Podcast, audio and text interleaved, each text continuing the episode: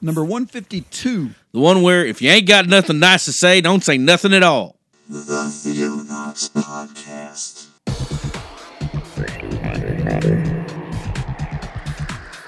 Christian news from around the globe.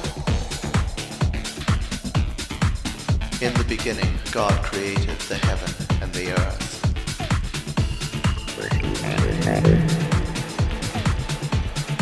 It is the glory of God to conceal a thing, but the honor of kings is to search out a matter. Explore the vast reaches of God's Word. Hello, all you Theolinguas out there. I'm David Gaddy. I'm Jeremiah Orr. and together we are The Theonauts. the Theonauts. Nice. Try that again. The Wait a minute. The Okay, you ready? yeah. The Theonauts. Four times a try. Yeah, yeah. Hey, hey, uh, how you doing, David? Four times a try. Try, is. charm, whatever. Yeah, it's been one of those days. How are you, man? All right, I got this little chest congestion thing, so if I start hawking up a lung here, so it's dry. Yeah, that's tough, thing, man. So Wet your whistle. yeah, so just got back from Thanksgiving holidays. Yes. Did you give thanks? I did. Did you eat some turkey? I did. Yeah. Did Yeah. You, did you have ham? Yes, Yeah. ham and turkey. I like ham better than turkey. Do you My- really? Yeah. My mom makes a really good ham Mm. with pineapple and pineapple glaze. Yeah, It's so good. I'm kind of partial to the turkey myself. Yeah. The dark meat. Makes sense. Yeah. It's greasy. Mm-hmm. Do you have it dripping off your beard? Did you have a it- bib? Yeah, just like picking it out of my beard an hour later. That's so funny. Oh man. Speaking of beards, Blakely about ripped mine out the other day. Yeah. She's half asleep and she was fighting it, you know, and I was, you know, in the bed with her, just laying down, and all of a sudden she sits right up and grabs my face and just rips. And I'm like, ah you know, when you're half asleep, you're not expecting that, man. Right. It's getting to be a handle for her now. Yeah. And so it's it's kind of crazy. I'm thinking about I'm probably gonna cut it at the, at the end of this week because I have Really? a wedding. Oh yeah. Yeah, That's right. And I don't want to look scraggly for this wedding. so that's the way that works. Now, are you officiating the wedding? I'm oh You're my co-officiating the wedding. I'm co-officiating this wedding, and I got a Mm. message from the other pastor today. He had already written out what I'm supposed to oh, say. nice. Here, I just need you to read this. Exactly. Sit down, shut up. and and so I'm like, I on him back, and I'm like, well, thank you for the order of service. I'm gonna go with what I want to say though, and that'll be it. And so, anyways, it was just, oh my goodness, though. I'm like, what are you? What are you seriously? I'd never do that. What are you? I can't wait to meet this guy. So, Yeah, he sounds like he's going to be an interesting guy. yeah, fun to work with. Yeah, kind of like you. You script out everything for me. that's right. I don't want you saying anything off script. Either. I'm reading a script right now. David is the greatest man in the world. Oh, you slipped that in there again, huh? yeah, So, anyways, yeah, that's my life. yeah. life. So okay, so um, I was like uh, the uh, the favorite at uh, Thanksgiving with the grandkids, so that was awesome. Yeah. It was like Pappy's kids. Of this- course this you were. Weekend for Yeah. whatever reason. So that was really fun. We did. Um, my daughter and son-in-law hosted us, which is the uh, first time they've done that. How'd they do? They did amazing. Yeah, Yes, my daughter just knocked it out of the park. of course she did. Yeah, it was it was very homey and very good. Speaking of that, I have a story to tell you about your daughter, but I can't do it on air. I'll tell it later. That I heard from Really? my co-teacher. One of my co-teachers is one of her really good friends from the church that she goes to. oh, really? Yeah, Amber Reiser. Okay. And so, uh, anyway, she told me this hilarious story about her the other day, and I just immediately went, "That's her mom in her." That's hilarious. So I got to tell you that story later. I for, totally forgot about that.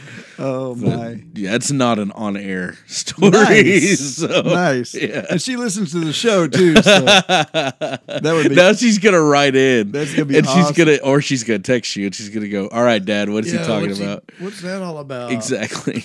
So awesome. So, but, but yeah, it was a really good, um, really good holiday. Yeah. Uh, we didn't we didn't do a whole lot, you know, on the days off. Just kind of Hung out. chilled out. I did the whole opt outside that I was talking about. Where'd you go? We just went to Waterloo Lake, which is Mm-hmm. a small little lake in Denison. Uh, but there is a good number of little trails around that. I was really surprised. I didn't know that there was as much hiking trails. Really? And this is right here in the middle of Denison. Really? Yeah, but uh, it's but it's it's completely wooded around the lake, Yeah. and so um, there's these hiking trails that that you know you can hike around the the lake. They've got a cave Nice. down in there, and so you like hike to the cave, and You and Mel? yeah, Fun stuff. yeah. So we got out there and then we did that, and then that was in the morning, and then we went and played disc golf Yes. in the afternoon. I saw the pictures and I was extremely jealous. I wanted to play so bad. I did. I get to. I got to play one round while I was in Kansas. So oh, did you? yeah, they have two really good disc golf courses in uh, in Winfield. One of them is just a nine hole course. It's a tiny little park with a nine hole course. Yeah. and it's really easy, but it's really fun to play. And so uh, I took Tucker out there, and I took my sophomore niece, uh, Micah, and uh, in Denver, and we played. And man, it was a blast. They poor Micah can't throw a disc to save her life. it was fun for me for the first time, kind of being a winner, you know, because I'm always right in the middle of the pack there, dead last. So was good. Well, I, I started out good. Yeah. playing like the we played the back nine at Munson first, Yeah. and uh, when I finished the that first nine, I was three over. So I was like, It's not bad. all right, this is gonna be this is gonna be good. Finished overall, sixteen over. I'm like, you got to be kidding me. That front nine tore you up that bad. huh? yes, it was like thirteen over on the on the next nine, and uh, within two holes, I'd already I'd already increased my uh, my handicap to what I was on the fir- on the front nine. That's crazy. It was ridiculous. Because hole one is pretty easy. It's yeah, it's not, straightforward. hole two is the one that messes with Oh, me. It's yeah. a big goofy. yeah, thing. it is weird. There's this huge hill and Yeah. it's over the rise. So yeah, So, Oh, well. but anyway, it was a good time. Got outside, took some pictures, put them on the REI. sure, You know, opt outside hashtag and fun. that sort of thing. Did my protest. Nice. So okay, so yeah, I've planned all this, right? I'm like, okay, we're gonna go out. We're gonna do this. We're not gonna hit any stores. We're gonna like opt outside. We're gonna, you know, thumb our our Yeah, nose at uh, this Black Friday junk. right. Okay. M- Melanie's like, can we stop at J.C. Penney on the way out so I can pick up something that they have on sale? I'm like, you're kidding me, right? Like, we- okay, so I'm surprised you didn't divorce her for that. and, and so I'm like, okay, well, we can just run in. She was like, oh well, I don't know how long it's gonna take, and I'm like, oh, then I'm out. You know? not. I'm not gonna go spend a lot of time. And so, um, so she she coddled me. Yeah. was like, okay, Mister Wilderness Man, I'll take you outside. that was nice of her. yeah. Yeah, I'm glad. But it was it was good. She enjoyed it. We we got out there. It was her idea actually to go the, on one of these hikes out Yeah. there. So Well, I I opted out too, but not by choice. I uh I didn't opt out. I worked. I had to move a shed and a whole bunch of stuff. My dad, every time I go back to Kansas, he puts he me to work. you to work, huh? Mm-hmm. He's like, mm, oh, the boy's coming. Exactly. So my, myself and my brother, the same, Bring your work gloves. the same dad gum shed, and it's this huge. It's not a shed. It's a a carport. You know what I'm talking about? Windshield carport with the with the like it's aluminum or whatever. So we moved it last last year, literally last Thanksgiving. We moved it over to the spot Dad wanted us to, Right. And it almost fell apart on us when we did it that time. and then he's like, "Well, I'm building a uh, I'm building a shed over there or a shop over there, so I need that moved." Oh, nice. like, so it's like, how many times are you going to move this? I'm thing? just. I told him I'm just gonna tear it down. Go get me a hammer. I'll tear it down.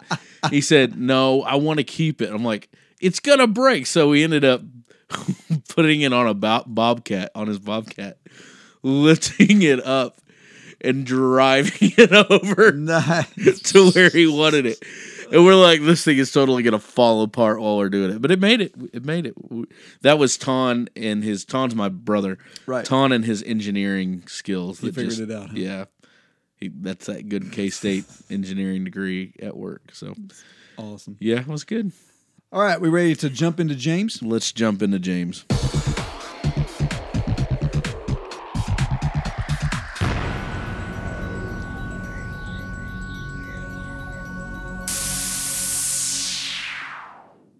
Okie dokie. Smoky. Yes. Okay, so we're we are right smack dab in the mm-hmm. middle of the book of James. Yes. So this is the hump. This is the uh, this is one of the verses that was read at my ordination. By the way, Oh, really? the first the first of this chapter. Yep. I don't know if it was an attempt to scare Quick me. Quick to hear, slow to speak, slow to wrath. That's right. But it you know it didn't scare me. So Yeah. I still got ordained. Still quick to speak, That's slow to hear, and quick to wrath. I'll be danged. I ain't gonna change the dollars. Dead gum verses in this Bible, James, the book of straw anyway. That's what Luther said about her. Oh, I'm gonna be coughing. Yes, this whole time. Hang on. And you're the one that's in charge of this one, so Just don't make me laugh and I'll be fine. okay. That's hard to do. You look at me and you laugh sometimes. It's ridiculous. I just have to laugh like like Muttley the dog. okay. Stop it. I forgot all about that guy. Okay, anyways.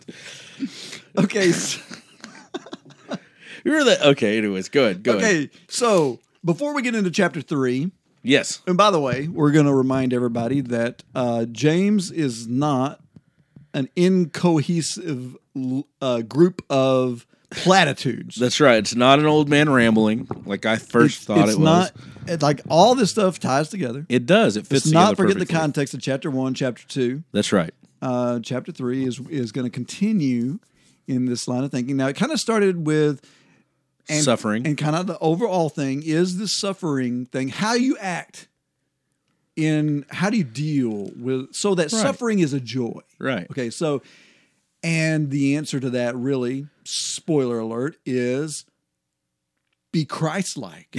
Whoa, yeah. be be loving. Right. Be, don't be condescending, but be loving and caring for one another and rejoicing in your Suffering. right, rejoicing in your mercy that you've Oh, been yeah, given and reveling in this law of liberty. When Right. you do that, then all this other stuff is happening. So the, Exactly. the- so the back half of chapter 2, chapter 3 and moving forward there is a little bit of old man in James because he does like say something and then you can tell it sparks a thought and he continues on you know with that thought.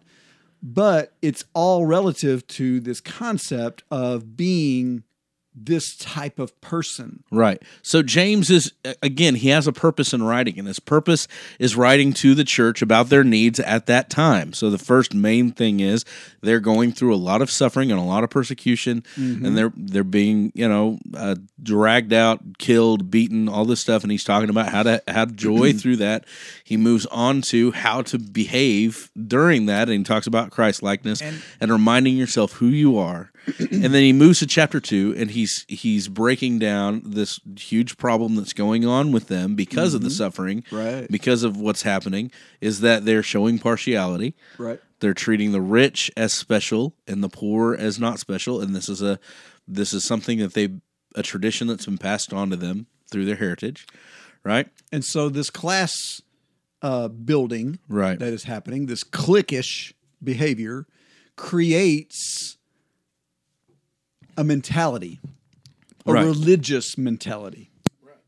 And so, um, so like one of the things that that uh, he is addressing here is a lot of the same things that Jesus addressed to the Pharisees, and that was religion, like the practice, the the practicing of religion, is not what this is all about. Like religion has its has its place, but the pra- but what we're dealing with here is not about how holy you act or how um, lofty you are, Right. because that's what this class building was doing. It was creating the oh, we're the righteous ones, we're the rich ones, And you're the poor one, so you're the unrighteous, you're the dirty. right? Which was so it was cre- and so along with that thinking comes this whole hypocrisy. There's all kinds of stuff that ties into uh, when people feel like they've got the stuff. Exactly. They've they they've got the answer and they're doing it right, and everyone else isn't. Um, that causes problems, and it goes all the way back to chapter one. He starts this whole thing. So I want to reiterate something in chapter one before we we dive into chapter three, and and that is the last two verses of chapter one. Because if we are thinking that James is an old man and he starts rambling and getting off topic, remember he already said this in chapter 1 verse 26 and 27 he is going what we're going to be talking about in chapter 3 directly right. uh, comes right out of this okay so it says if anyone thinks he's religious and does not bridle his tongue but deceives his heart. This person's religion is worthless. Uh, now once again we, we mentioned this when we did chapter 1 james is talking with his tongue in his cheek here. Like um when when he's talking about religion, he's talking about a professed outward showing of of your religion. Right. Judaism was all about religion. If you look at their heritage, it was all a Oh, yeah. show. Yes. And God had made it that. It was a ceremony, you know? And the reason he had is because it was a shadow, a type of things to come. Mm-hmm. So you had you had the religious ceremony and what you would do was, you know, you'd go to temple and you'd you'd put on this show and you'd do these things and and so they had gotten to that habit of this is my religion. Right. I'm a very religious person. Yes. And so it it had a bad side effect. Exactly and right. which is what we're dealing with here. And here's one thing I find so ironic. Like this is the irony this is beautiful. okay, what Christian groups gravitate to the book of James? Uh, it's mostly the legalistic Christian groups, The re- the legalistic religious. religious, very hardline religious Christians are the ones that gravitate to this book Sure. partly because they don't understand the point. Right. It's talking to you. I'm glad you're gravitating to this book Because it's about you. because it's about you. Like, like this is this is what he's telling you. Like, whenever he's going on about how he this passage here, uh, it's not about religion itself. It's about if you want religion, he says in verse 27, religion that is pure and undefiled before God is this. Visit widows and orphans. Go out there and care for people. So that's so that is kind of where he's going with this whole ch- book. Right. Is he's trying to say if you want to be joyful in your suffering, you've got to change your complete attitude. you got to stop being this high and mighty, looking down on other people because that won't carry you through persecution. exactly. What will is love. What will is knowing that you have received grace and that you have received mercy and that you are saved by something that you aren't in control of, which is right the opposite of what most religion teaches. So, um, when we get into chapter three here, um, most legalists will okay so we we covered that in the last chapter the back half of chapter 2 is always used by legalists faith or faith without works is dead et cetera et cetera. Right. everyone wants to focus on the works and focus on the works and focus on the works. But that's not what james is saying. James is saying like it, it- the works he's talking about in that in that chapter specifically he gives an example. If you walk by a guy who's hungry and don't give him food then your faith is worthless. So basically what he's he's not saying work is better than faith. What he's saying is your faith isn't even there Right. i- if you're not helping somebody your faith isn't there because if you were living in this law of mercy and liberty that we are under, then you care about people, you love people, and your faith is exemplified in those things. And so, chapter, he's not talking about religious works from a, a- aspect of this is what you do on church in, on Sunday mornings. Those aren't the works he's talking about. He's talking about stop being this high and mighty, my religion's better than yours, and go out there and feed somebody. Right. Most legalists I know don't do a lot of that. They're so concerned with what's happening in their church building that they're not really all that concerned with what's happening outside of it. And that's just kind of a, and that comes part and parcel with it because you can get so consumed with getting all your performance right that you lose track of everything else. And, um, Of what truly matters. and generally, when you get obsessed with helping people and when you get obsessed with going outside and working and actually getting your hands dirty in the world, a lot of the stuff that happens on Sunday morning actually becomes a lot less important. I mean, I'm not, don't take me wrong. I'm not saying that worshiping God's not important. What I'm saying is when you're putting it into action, you're closer to God than you are whenever you're singing a hymn that you've memorized and you're doing it quote unquote correctly. right. So chapter three picks up on this. So the legalist will take chapter three and basically say, see, it says right here, you need to don't curse and don't do this. It talks about the tongue. It's all about the tongue. You have to don't lie. Don't Watch what you say. yes. but that's not his point. No. His point is not foul language. His point is not um, any of the other things we might think of in reference gossiping. Yes, okay, so gossip is a sin. Not going to take anything away from that, but that's not his point. And here's how we know. He he gives you right off the bat. Let's look at the first two verses Yeah. and see what he says there. He says, Not many of you should become teachers. Now, wait a minute. I thought you were going to talk to us about, t- about the tongue and about, you know, what we should say. Why are you going here? well, it makes a perfect segue into what he's what his point is. So he says, Not many of you should become teachers. My brothers, for you know that we who teach will be judged with greater strictness. For we all stumble in many ways. And if anyone does not stumble in what he says, he's a perfect man, able also to bridle his whole body. So, what is James's point? He's attacking the people who are stumbling in what they say. Yes. But and so I love the New Living. Can I read the New Yes, Living? please do. This is really good. I opened this up, and it, the only reason I did it was because my phone was about to die, and that had my Bible on it, and I was looking at you know what I was gonna, and I opened up David's Living Bible, and this is the best translation of this I've gotten. And it's not a literal translation because you know the literal translation is not many of you should be te- masters teachers right. but he gets the context. Dear brothers, don't be too eager to tell others their faults, for we all make many mistakes. And when we teachers of religion who should know better do wrong, our punishment will be greater than if uh, than it would be for others. Wow. Okay, th- that that nails the message. That nails the underlying message of what he's saying. Exactly.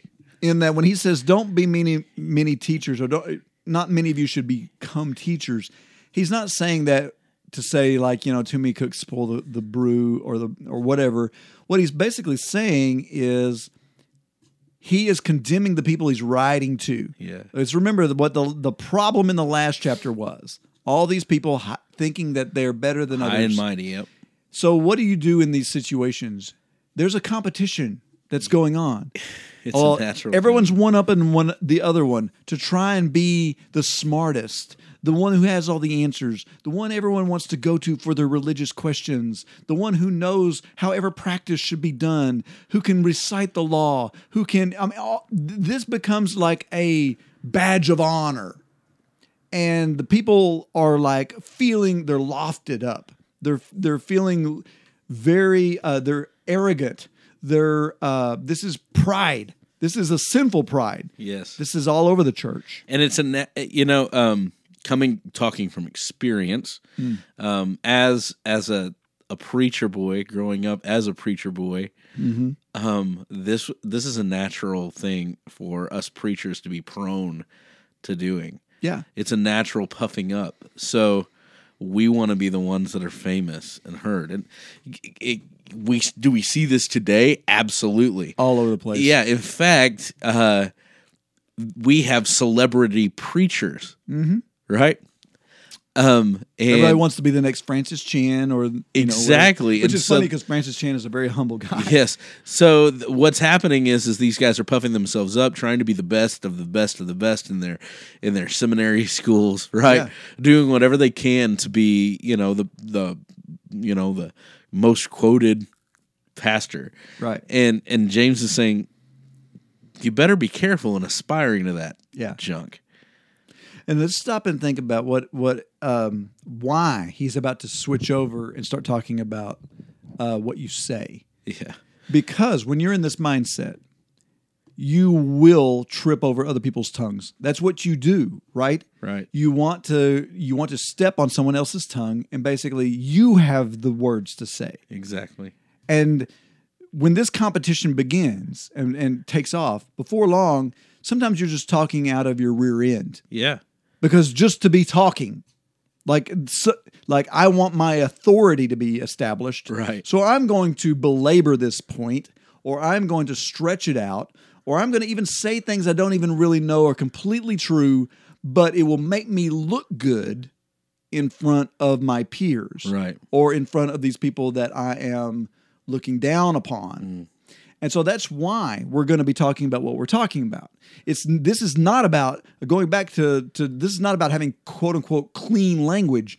This is about being careful what you say to try and elevate your position. This is talking to legalists. It's all about being puffed up and prideful. right. That's what it's about. yes. And the, the problem is, is there were puffed up, prideful people, and that's what James is And getting And in verse to. 2, verse 2 tells us it, it helps us to understand chapter 2. Right. Like whenever he's talking about all these works and stuff, he's not talking about perfection in performance gets you to God. That's not. Please don't take that message out of James chapter 2. Right. Keep reading. Th- verse 2 says, We all stumble in many ways. right.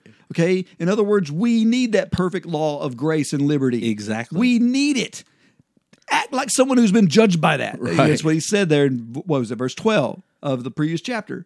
Here he says, We all stumble Yeah. in many ways. And if anyone does not stumble in what he says, so now he's talking about, you know, if you don't trip over your tongue on some point, if you don't if you don't screw up and say something wrong on occasion, he says he's a perfect man able also to bridle his whole body. Now, I believe he is saying that not in something to aspire to, but he's saying it in terms of an impossibility. Well, he's using this as an example, right? He's coming right off of chapter 2 Mm-hmm. And what he's done is he's he's tried to show these guys that they're not as you know, they're not as high and mighty as what they think they are. Right. So he's like, "All right, well, let's talk about some high and mighty things." Yeah. You, you're a teacher. Not many of you should be teachers. You know why? We all stumble. We all screw up. And if you are perfect in what you say, have you ever screwed up in something you've said? Right. Whoa, whoa, you're a perfect man then. Yeah. And man, it is so hard. it is so hard whenever you're in a place of authority like this and you actually make a mistake. Uh, it is so hard to come back and say, you know what? I screwed up. I was completely wrong on that. I pulled that verse out of context. I was I didn't read it all before I said that. I mean, it is so hard to do that. Yeah. And like, well, even here on the show, I mean, there's been cases where we've come back and said, Sure. you know what, you know what we said on the previous episode, you probably shouldn't listen. to. We're gonna have to change that. yep. So, um, and we're, so we're not above that either. I mean, that's we are in this position as podcasters, Right. I mean, we're we're uh, we're we've made ourselves teachers in a way, and we know that this is a heavy responsibility. That there is a great responsibility with, and that's Sure. basically what he's saying. With great power comes great responsibility. It's the Spider-Man mantra. there you go. Uncle Ben. Uncle Ben. Okay. All right, so you want to pull out uh, verse three through five for me there? Yeah, I'm gonna read You this You got the nilt. in the nilt. Let's see uh, how you like it. so Is that the nilt or the living? this is the Living Bible. Oh, okay. So this is like old school Yes. hippie. So also, the tongue is a small thing, but what enormous damage it can do. A great forest can be set on fire by a tiny spark, and the tongue is a flame of fire. It is full of wickedness and poisons every part of the body, and the tongue is set on fire by hell itself and can turn our whole lives into a blazing flame of destruction and disaster. Okay, wait, where were we? That's way paraphrased. I think. Oh, guess. verse 5. I'm sorry. Oh, I was going three through five. Three, th- okay. we can make a large horse turn There around Okay. And go wherever we want by means of a small bit in his mouth. And a tiny rudder makes a huge ship turn wherever the pilot wants it to go, even though the winds are strong. So the tongue is a small thing, but what an enormous damage it can do. A oh. great forest can be set on fire by a tiny spark. Yeah. Okay. So, the, so his first point is yes, I'm sorry. Totally messed up. no, it's cool. But his first point is that the tongue is small, but that doesn't make it ig- insignificant. Insignificant. Uh, that there that there is power in the tongue, Right. and of course we've seen this. All of us have seen this Sure. at at work. Uh, a thoughtless word can have you know years years of of pain Right. behind it. Um, it's amazing how how much damage you can do by saying the wrong thing. And so what his what he's what he's getting at here in reference to these teachers is he's basically saying it's real easy to stand up in front of people and start spilling a lot. Hmm. But you got to be careful because every word has implications. And if you're going to stand up and you're going to to to expose this rhetoric, it better be something that is worth listening to, because you could do a lot of damage Right. um, in a short amount of time. Especially if you think about what's the average sermon twenty to twenty minutes to an hour, you know, depending on what church you're in, and um, you know, I mean, how much damage can you do in that time of frame? Right. frame? I've sat through some sermons. I'm thinking, man, it's going to take years to unravel that mess. That's great. So, um, so he uses it as examples of about how the small, the small instruments have big implications, like the bit in the horse's mouth and the rudder on the on the ship. Um, and he says, even though the, the tongue is small, it boasts great things. And ta- and the thing about the fire, oh, I think that's that's that's pretty um, pretty brilliant because think about the damage that a fire causes to a forest. Yeah, if you live in California, re- you really understand this.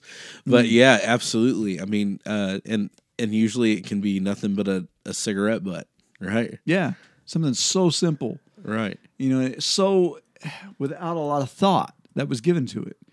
You know, you casually flick that cigarette butt out of the car window without even thinking about it. Like you're not thinking, "Hey, I'm going to start a fire." It's not even Right. registering.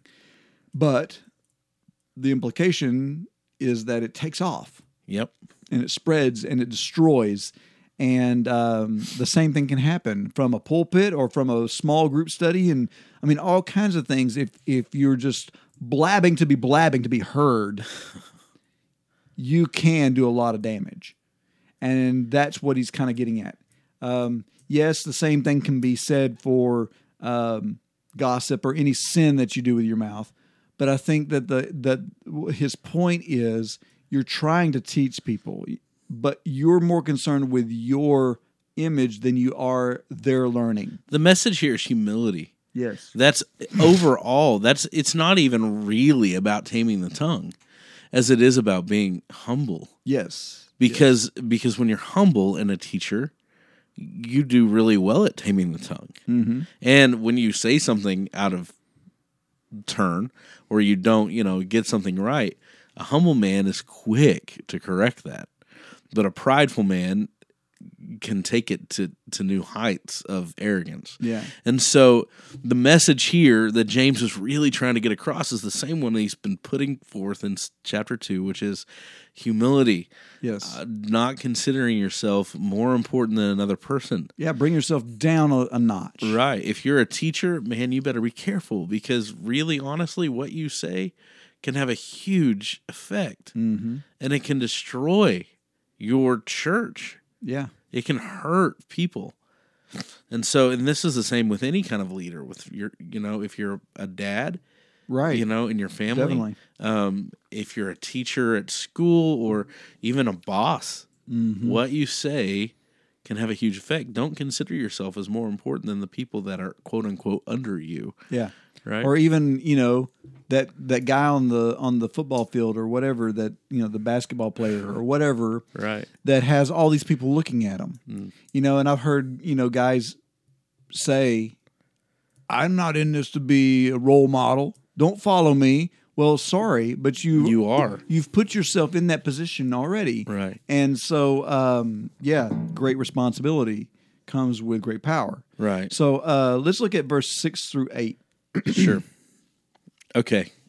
Let me make sure. I think this is what you were reading before. Yes, I just want to make sure because these verses are so. So basically, he, he he said this thing about fire, Right. And, that caused him to think, yeah. well, the tongue is a fire. Yeah. Okay, so go ahead. The tongue is a flame of fire. It is full of wickedness and poisons every part of the body. And the tongue is set on fire by hell itself and can turn our whole lives into a blazing flame of destruction and disaster. Men have trained or can train every kind of animal or bird that lives in every kind of reptile and fish, but no human be uh, no human being can tame the tongue. It is always ready to pour out its deadly poison. Okay, so um, here he's he's going on about um, about the the tongue, the damage that the tongue can do. I find it interesting that he says here that it is um, that it stains the whole body, it sets on fire the entire course of life. Um, the original Greek for that term, uh, this this course of life, implies uh, a cycle like of existence. Like it's not even just about you and the people listening to you.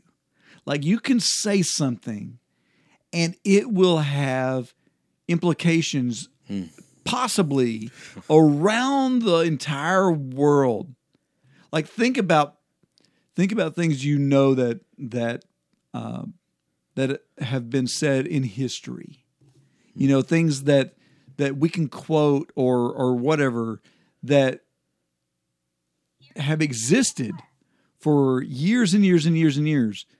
And it's like sometimes those people may not have even maybe it's as simple as MacArthur saying, I have returned. you know, I mean, it's just something so simple Insignificant. and insignificant whenever it comes out of your mouth, but it echoes throughout time mm. and people grasp onto it Yeah. and and that sort of thing. And so I mean it's like there there are so there is so much damage that can be done if the wrong thing is said at the right time and the right people are listening to it. And this whole concept, this cycle of existence, the entire course of life can be altered by a single misused word. Yep. And uh, man, how many how many times has that happened in in the course of history? Um, and he says, and it is set on fire by hell. Now he uses the word Gehenna. He's physically talking about uh, the Trash heap outside Jerusalem. yeah, but in but in metaphorically the the the realm of Satan. Right. That it's come. It, this comes from Satan. That's what he's saying. Absolutely. that it is uh, that he knows that if he puts the wrong word in the right mouth at the right time, things can change. Yeah. Well, Satan is a master at this, right? We see mm. it all through scripture. Yes. Even in the garden, when he masterfully uses his words to distort the truth. Yes. Right? By putting a little truth into his lie. That's right. Yes. And so he is he's he's a master of the tongue and he's a master of manipulation with the tongue. And so that's one of his greatest weapons. Yeah. And it's in your mouth. Think Yeah. about that. Yeah, yeah. Hmm. And and so he uses the reference here that you can tame any animal in the world. Like if you put your mind to it, you can train an animal to do all kinds of stuff. Even big animals, elephants, whales. I mean, we see all this at SeaWorld or whatever. Of course, then that whale ends up eating Eats somebody. person, yeah. But uh, we didn't say perfectly. yeah, but but you can at least train them, you know. Right. Um, but he says that no one can tame the tongue. Right. It's completely untamable, which has some cool implications. It basically is saying no one's perfect, which he already said before. But what he, he's reemphasizing, no one can tame this thing. You need mercy too. Even the best teachers, even the best scholars, even the best seminary professors are going to screw up and say the wrong thing on occasion. That's right. And the good news is there's grace to cover that. Amen. The bad news is somebody heard it. That's right. And if somebody heard it, then it's liable to to to continue like a flame and to continue to grow. Um, that's why it's so important to be humble and to come back whenever you catch yourself and say, "Look, I shouldn't have said that. totally messed up in that." You know, don't listen to me if I say that. You know, or or whatever. Definitely. And so, um, so I think that's what he's saying. He says, um, uh, let's see, it is restless evil, full of deadly poisons, almost like your tongue is just waiting to screw up. That's right. Which, when emotions get high and that sort of thing, I mean, there's no telling what's going to come out of there. I mean, I can't even tell you, like personally, how many times I've said something rashly out of anger or whatever. And I think as soon as it came out, it's like, no, I can't take that back. Right.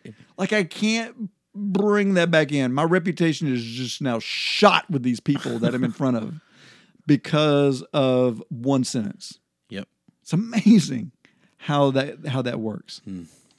And uh, I had a really good friend of mine tell me one time I was in the middle of a theological debate, and uh, I was just getting mad. I was getting frustrated with the group I was talking to, and I was like, "Oh, why can't they understand?" And and so I was being very, um, I guess, disrespectful. I mean, these were people that were, you know, my senior Right. um, and I should have a lot of more respect for. But I was angry. I was saying all kinds of things I shouldn't say. Doesn't mean I wasn't saying truthful things, but I was saying hurtful things also. Hmm. And this good friend of mine pulled me aside afterward, and he was like, "Look, I don't disagree with anything that you're saying." He said, "But if you keep saying it the way you're saying it, no one's going to listen to you." Wisdom, yeah. and that was yeah and of course you know a good friend of mine passed on that said that and but those words have helped shape me right. so yeah that little flame from him you know he's gone from this earth now and but that message still resonates Resonates. Yep. the cycle continues in me and it helps control my tongue now because I think about that and it actually has more power now because he's not with me anymore and because he can't tell me that again Right. I have to like use it myself so it's it's very very uh, true what he says here that the the tongue is just ready to come it's restless it's a restless evil that's waiting to come out Yeah. you have to be proactive and keep it in check. Amen. Okay, let's look at 9 through uh, 12. Okay. Sometimes it praises our Heavenly Father, and sometimes it breaks out into curses against men who are made like God. And so blessing and curses come pouring out of the same mouth. Dear brothers, surely this is not right. Does a spring of water bubble out first with fresh water and then with bitter or salt water? Can you pick olives from a fig tree or figs from a grapevine? No. And you can't draw fresh water from a salty pool. So, um, this is great. I mean, this is this is really great because he's basically saying, look, your tongue reflects what's in your heart. And what you have on the inside is going to come out on the outside. And if you are if you're confusing people, if you're saying you're one thing, but then you say another thing, Like this whole concept of let's not confuse this verse that says blessings and cursing should not come out of the same mouth. He's not saying he's not talking about quote unquote cuss words. That's not the point. It's not what he's saying at all. What he's saying is if you say something unloving and then you say something loving, it sends a miss a a a, a miss message or a uh, a bad signal. You're you're sending the a confusing message. Right. Let's keep this in the context. What's happening here? Hmm. Well, you saw in chapter 2 what was happening. They were blessing the righteous people, quote unquote, the rich people, Yeah. and they were cursing the lower people, the, you know, the poor, most, Right. less fortunate. And so literally they were being springs of fresh water and bitter water Yeah. Yeah. and and they were they were giving blessings and curses. They were singing praises to God and treating people harshly. and if you think about it, there's a heart issue involved here. Yes. And so uh, you have to feign godliness when your heart is bad, right? Right. So if so if the heart is not right, you're feigning godliness, you're blessing God because that's what you're supposed to do as a legalist. You know, we're going back to to this, this whole concept as a professing religious person, you have to sing praises to God. You have to speak praises to God. Right. You have to be talking in blessings.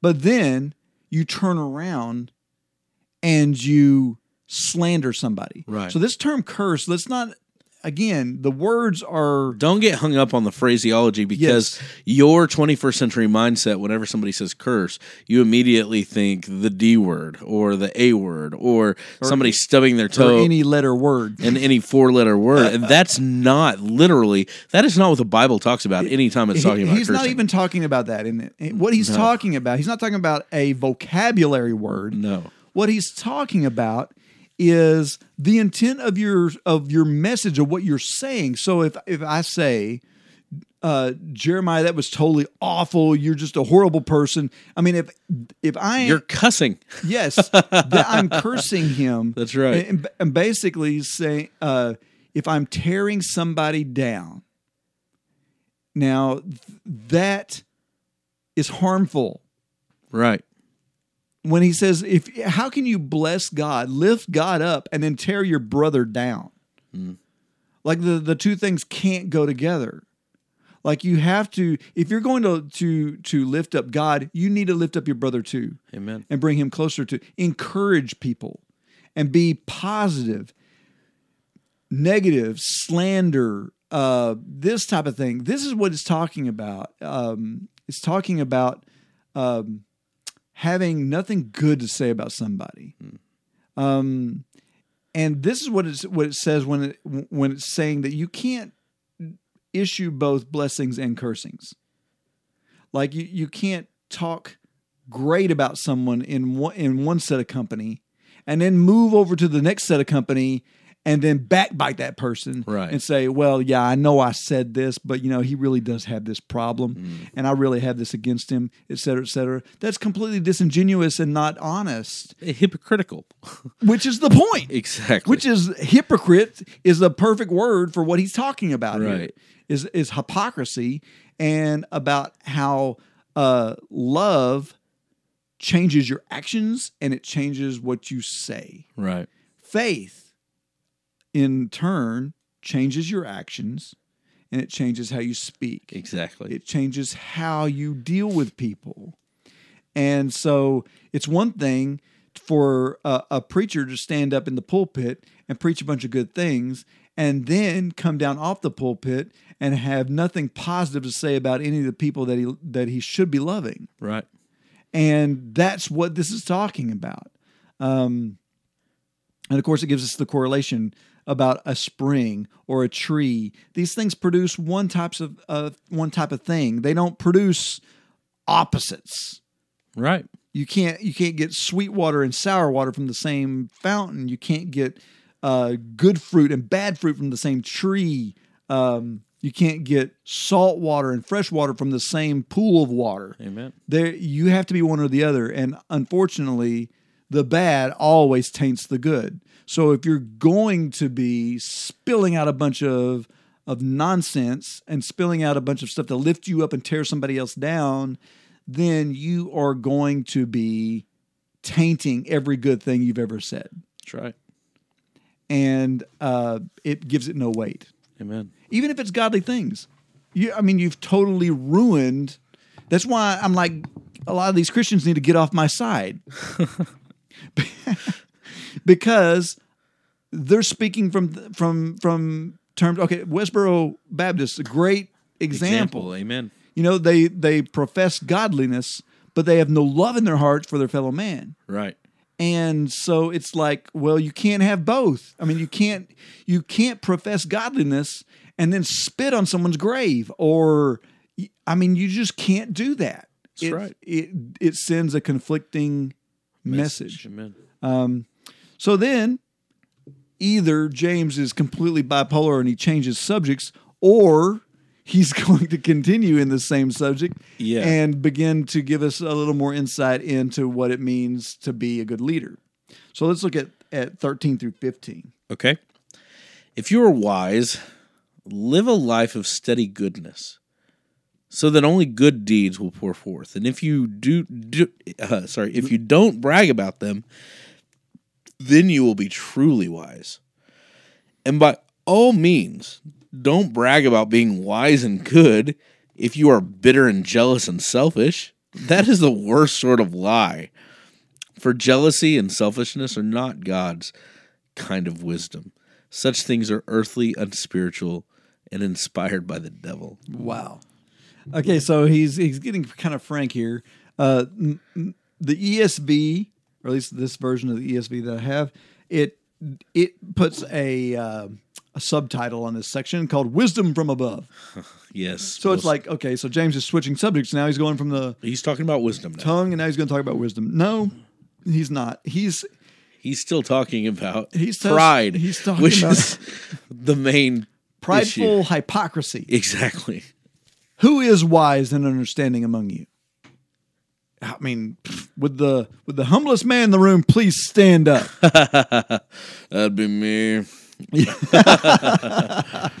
so, uh, so he's he's he's addressing their desire because their desire is to be wise and understanding. Amen. right that's the that's what they want to be perceived as they and that's and that's nothing that i mean this is the same thing that we deal with now pastors teachers they want to be Right. seen as wise and understanding people. Otherwise you're not trustworthy.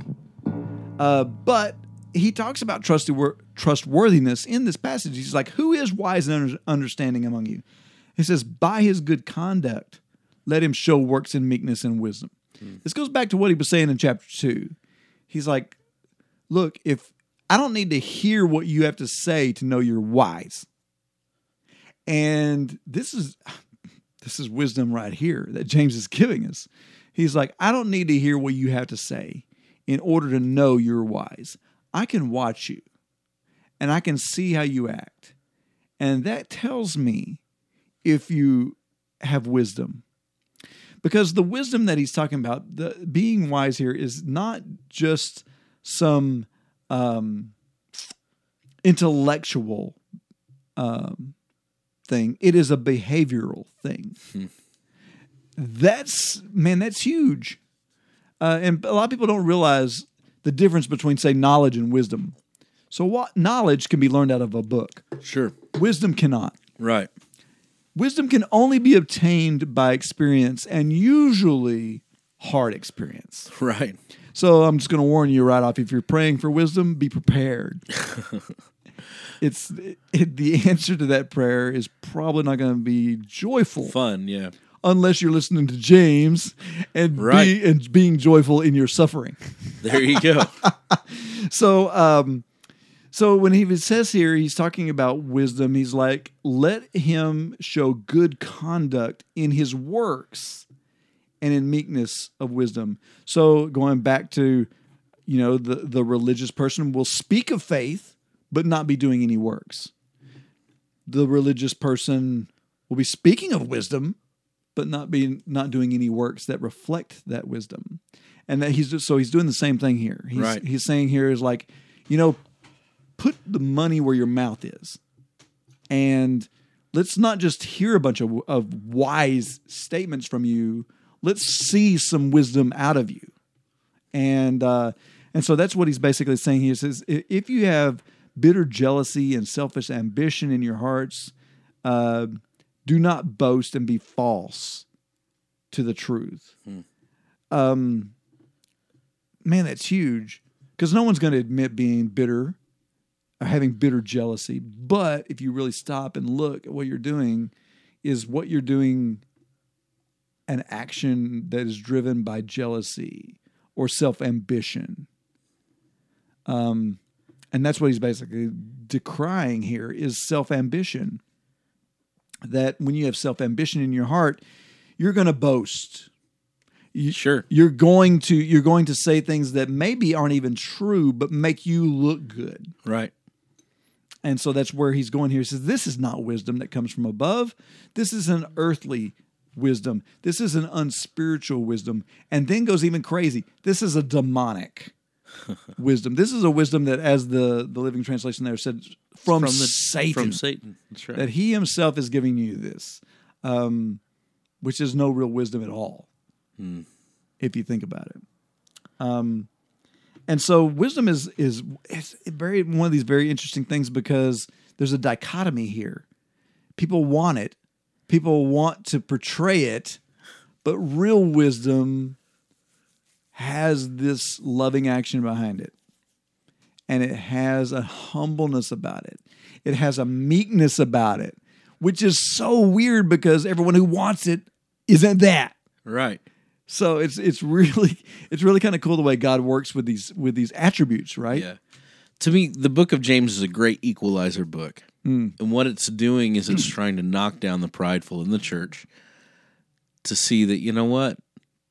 True wisdom is knowing that you're equal with everybody else and you're loved by God and you've you've been given salvation through Jesus. Yeah. Cling to that, shut up about yourself, and focus on loving him and loving others.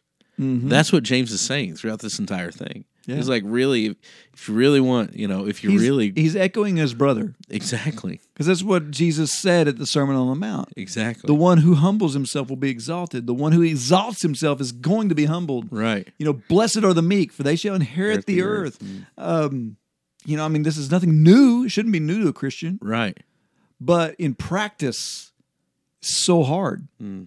because it's so easy to get in this mode that mm. they're that he is that he's condemning. Um, and it's nothing that stopped at this at this century. I mean, we're two thousand years removed from here, and we still have pastors that are dealing with this. right, And I mean, and it's not just like on a small scale. Oh, there are some pastors out there. No, this is a bulk thing. Like there are so many pastors that are locked Right. into this. Again, this is under 300 years after Christ, and and yet we're still dealing with it today. And it's probably one of the main problems in the church. Honestly, this is partiality issue. So Yeah, quit trying to be the superstar pastor exactly and serve people. right. So, uh, so, so let's look at that at the rest of the chapter there, verse sixteen. Okay. For wherever there is jealousy or selfish ambition, there will be disorder and every kind of evil. But wisdom that comes from heaven is first pure and full of quiet gentleness. Then it is peace loving and courteous. It allows discussion and is willing to yield to others. It is full of mercy and good deeds. It is wholehearted and straightforward and sincere. And those who are peacemakers will plant seeds of peace and reap a harvest of goodness. Wow. Some man, this is some great wisdom actually in talking about wisdom. Um, so first off, he says where jealousy and selfish selfish ambition exist, there will be disorder. That's right. It like it can't exist without it. Right. Because as long as you have selfish ambition, As long as you want your will and I want my will, what are we going to do? we're going to argue, We're going to gonna- butt heads. we're going to debate, and things aren't going to get done. Right. because we're going there, and, and people are going to jump on sides. Yeah. right? So that's that's generally what happens. Right. There's a church split, Right. quote unquote. Well, what is the whole? What does that imply? Disorder. Like th- there is there is problems existing because of the jealousy mm. and selfish ambition, and as long as you allow those things to exist, there is going to be problems. And by gosh, that is like the hardest thing to admit. I have jealousy. I have self ambition. That's so hard to admit. Right. People are going to say, "Oh no, no, no! I just stand for the truth." Yes. Yes, and he, brother. And he doesn't. If if you can't stand for the truth, I can't be a part of you. Yes. Well, what's the truth? Well, well, yeah. See, that's exactly. and and you may disagree with me until the cows come home on that statement, but that is a statement of selfish ambition and jealousy and Amen. pride. That's right. because what that says is, I have the truth, you don't have the truth, and that's a prideful statement because you're both holding the same book, Right. And you're both reading the same passages, so you need to have enough humbleness to realize I'm not the only one who can understand what I'm reading. Someone else can understand this, and they might be picking up something a little different. Maybe if I listen, maybe I don't have the complete truth. Maybe he doesn't have the complete truth. Maybe the complete truth is somewhere in the middle of this too. But wherever it is, I have to understand I am not God's gift to the world for wisdom on this Right. which is the problem he's talking about here.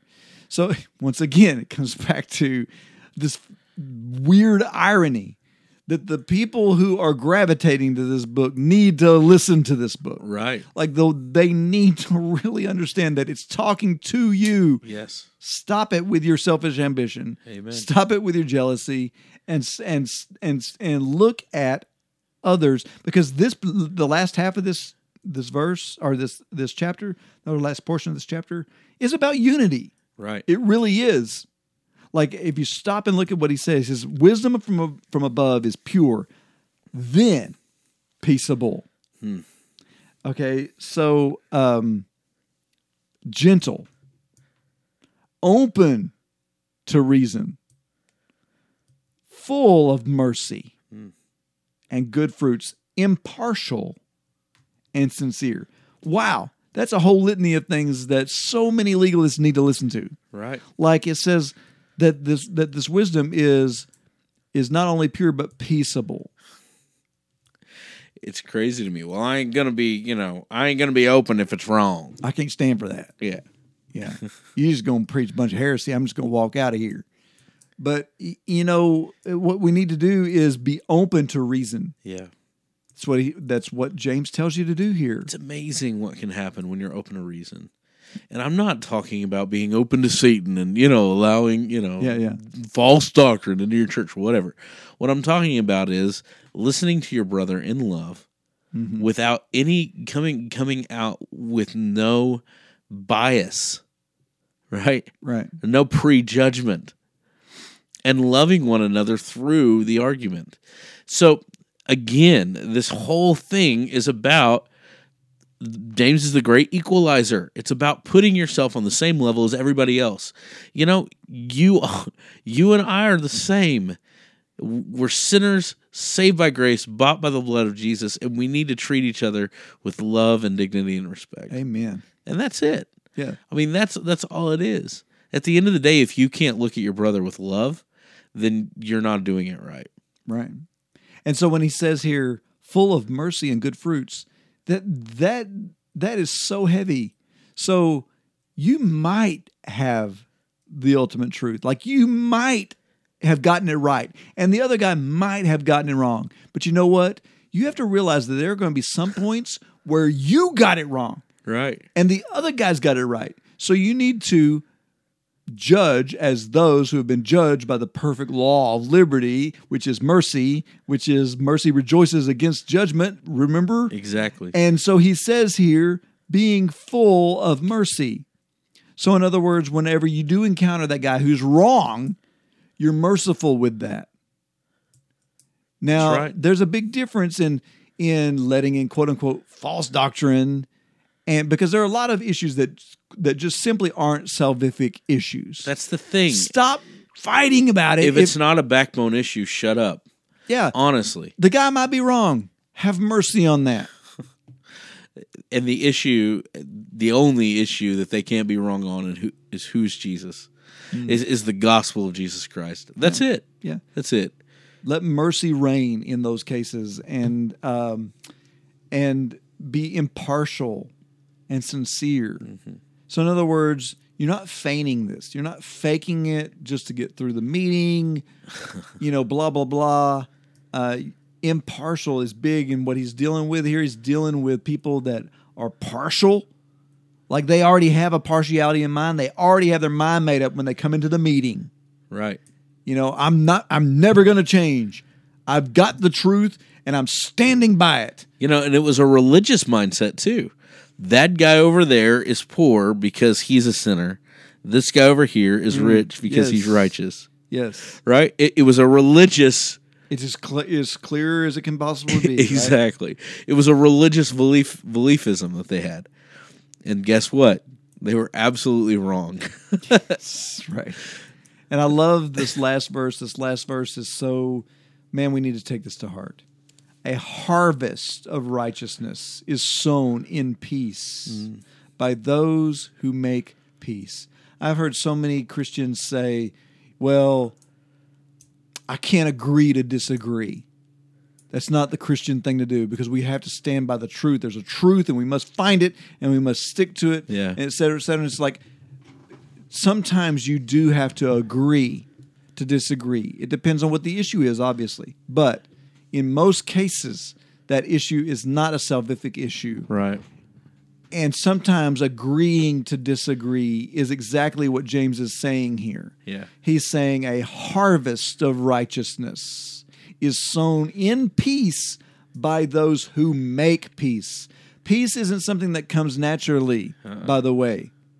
Peace is something that must be made, and it takes a bigger man to stand up and say, I am wrong, or I will accept your point of view in this case Or I won't pull the trigger. or I will not draw a line of fellowship over this issue. It takes more strength of will to do that Yeah. than it does to stand hard on something that's going to cause problems instead of sowing peace. You know, it makes a lot of sense now that I'm sitting back and thinking about this that James wrote this book. Because James is the ultimate guy who had egg all over his face. Definitely. When you think about that, hmm. he grew up not a follower of his brother. He wasn't a follower of Jesus during Jesus' life. Right. He chose to surrender his will at the end. You know what I mean? And so he had to learn this the hard way. This whole idea of Yeah. Humility. Jesus himself said that a prophet's not welcome in his own country. exactly. And this is exactly what he was talking about. Yes. He was talking about how his family is not going to accept Right. the, the people that knew him growing up, that knew baby Jesus, that knew 10 year old Jesus, are going to go, that's the savior of the world. I saw that kid kicking, you know, the ball around in the field. you know, I, it's like, it's hard for he people. peed his pants. Yeah, it's hard. right. It's hard for people to get their head around that, and, and coming from someone who has butted heads with his family, Right. I, I know that's completely true. There are things that my family won't even give me the time of day about hmm. because of this same issue. Because it's like, no, I changed your diapers. I whatever. I mean, how can you know this stuff, or how can you? You know, it's like Right. forget that I'm a middle aged man at this point. so, um, so yeah, it's it's something that that we have to to listen to James because he is talking from experience here. Sure. I believe, and you're definitely right. He's dealing with someone who has egg on his face. He's had to come back and say, I was wrong. "I was wrong. yeah. My brother is something special, Yeah. and I should have listened all along." Amen. So, That's good. all right, you got some news for us, man? Hopefully, if my phone lasts out, And now the news. we'll see. I didn't get to bring my uh, computer. All right. Uh, let's see. and you can tell because I'm trying to pull it up now. No, no, no, no, no. Yes, okay. that sounds so gross. Ever wonder what the most and least charitable states in the United States are? Texas. All right, so here we go. I'm gonna I'm gonna let you know. According to a new Gallup poll, Utah comes in at number one as the most charitable state in the country. I wonder oh, why. Oh yeah, all those Mormons. Those Mormons and giving all them money, followed by Maryland, Wyoming, and Wisconsin. Hawaii came in dead last, followed by Rhode Island, Nevada, New York. Louisiana, and Arizona as the least Really? charitable. Yeah, All these these midwestern states. huh? right. It's kind of weird. That is kind of strange. So you know, how charitable are you? It's a good question we can ask. It's kind of punchy. It's Okay, a day of giving, actually. That's Today. right. This is uh, Monday. I don't know what you're talking about. Today's Tuesday. Oh, Tuesday. Sorry. Okay. Anyways, uh, Egypt. It is, but it is a day of giving. That's right. I don't know what that means, but So over the week, on Facebook. I don't know. Okay. Over the weekend, gunmen walked into a uh, Sufi mosque. Sufi. I think it's uh, whatever. A mosque in Egypt and murdered 305 worshippers, including 27 children, and injured at least 28 more. So whenever we Really? think of, yeah, whenever we think of them doing it to Christians, we also need to realize that they're doing it to Muslims too. Oh, yeah. Authorities believe it's the work of ISIS, which has reportedly previously demanded the elders of the village that the community no longer assist the country's security forces and stop religious practices and hardline ISIS leaders deemed to be heretical. According to CNN, the local Sufi Muslims gathered at the mosques. SUVs carrying more than two dozen terrorists wearing uniforms and masks arrived, surrounded the building, then opened fire. it's terrible. Man, it's, something else. It's absolutely horrible. So we need to be praying for for relief there. Um, all right, Bill Gates invests eighty million dollars to build a futuristic city in Arizona. Futuristic, huh? 80 million to build a futuristic city. Former Microsoft CEO Bill Gates is investigating a ton of money, around 80 million to be exact, exact investing, not investigating, in building a smart city just outside Phoenix. The investment is being made through a group controlled by Gates Cascade Investment Company. The company in Belmont will be designed around high-speed networks, autonomous vehicles, high-speed digital network data centers, new manufacturing technologies, and autonomous logistic hubs, according to a report from CNN. So it's basically a smart city. Cool. Would you like to live in a smart city? Yes. I think that'd be absolutely amazing. Yeah. So I'm going to go ahead and move Yeah. Where is this going to be? outside of Arizona. Naturally. Yeah, because of all the sun, right? Yeah. You have solar power pa- Yeah. And wind. Right. Exactly. Yeah. So, okay. There's just something space age about the about the desert out there. yeah. I don't know what it is. Roswell. Something like that. You all ever- right. You ever been to Roswell? No. I've never been to Roswell. I've been to Area 51. Yeah. I've been right outside Area 51 because I had to drive Well, up if you say, did you get arrested? no, Oh, okay. no. All right. So Christianity Today Like came, free the aliens, free the aliens. exactly. Yeah. Christianity Today came out with a uh, an article about the top ten uh, quotes falsely attributed to C.S. Lewis. Really? yes, it's pretty Wow. awesome. Okay. All right. One uh, is getting over a painful experience is much like crossing monkey bars. Let go and move forward. It's a motivational speech, and I can't remember. Oh, it's from Chicken Soup for the Soul, For the soul. not C.S. Lewis. All right. I've never even heard that. me neither. Integrity is doing the right thing even when no one is watching. Okay, I've heard that statement. I didn't know it was attributed to C.S. Lewis. I guess. Vicky Malazzo said that in Shattering the Glass, glass Slipper. Experience the most brutal of teachers. Experience that most brutal of teachers, but you learn, my God. Do you learn?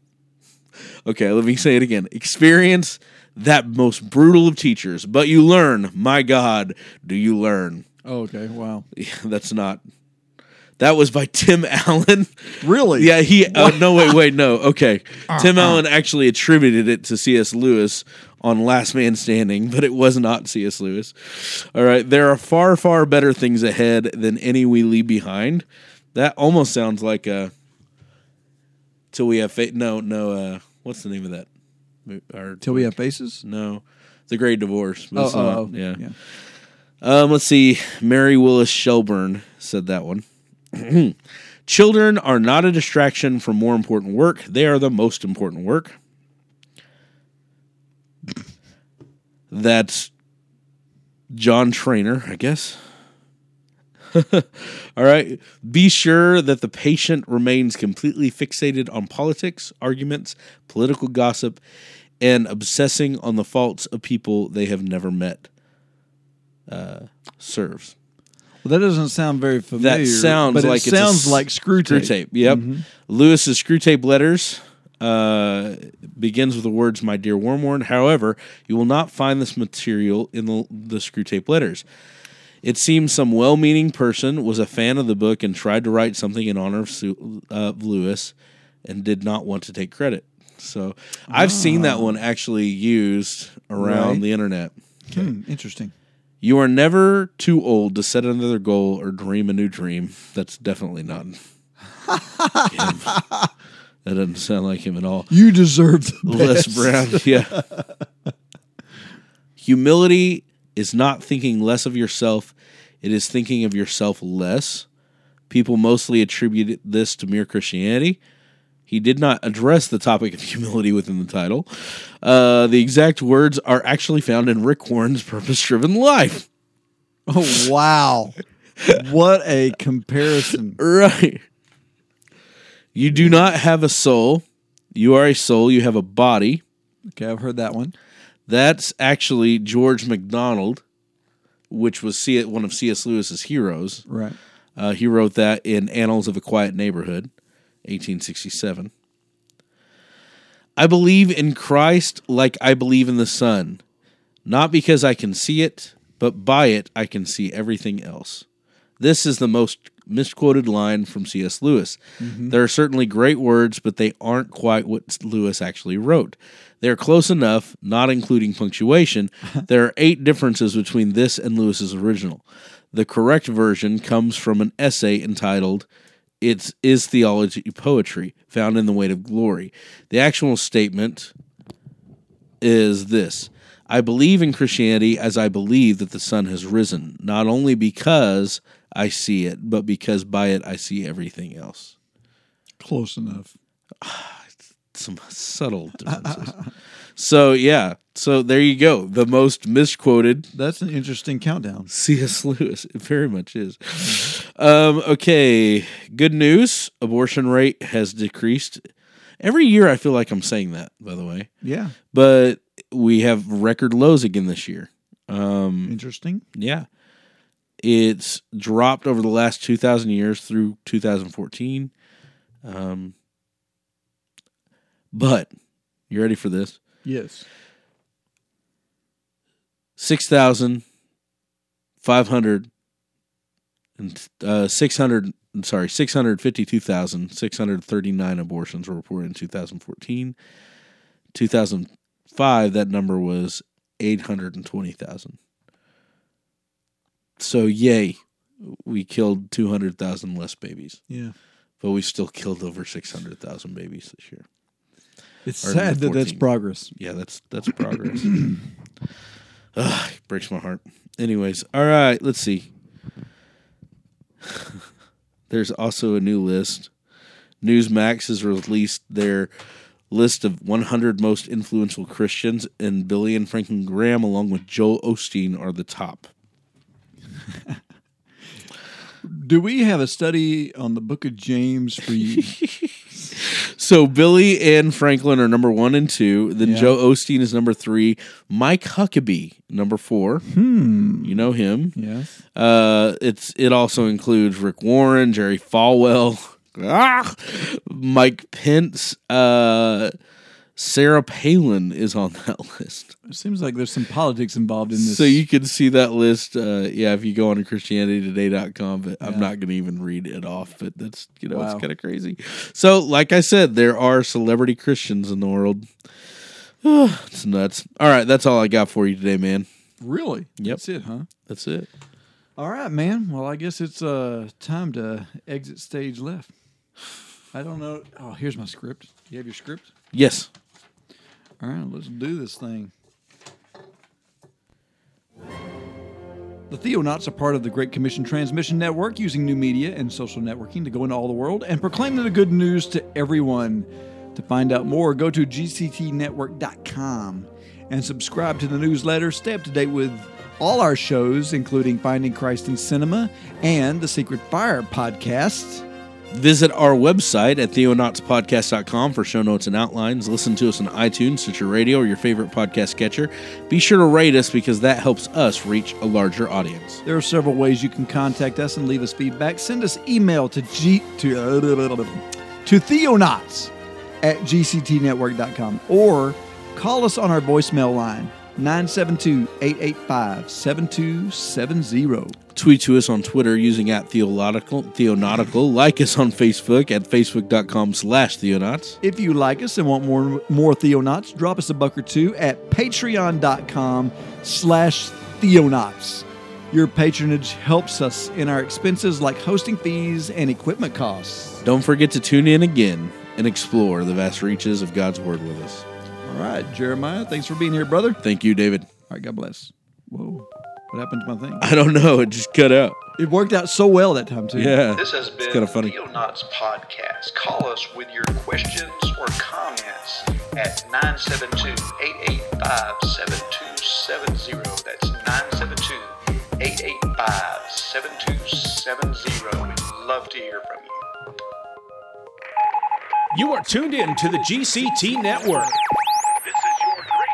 This is your Great Commission transmission. at GCTnetwork.com. I'm here to tell you that each and every time you spoon into a bowl of Lucky Charms, you might as well be partaking of Lucifer's sacrament.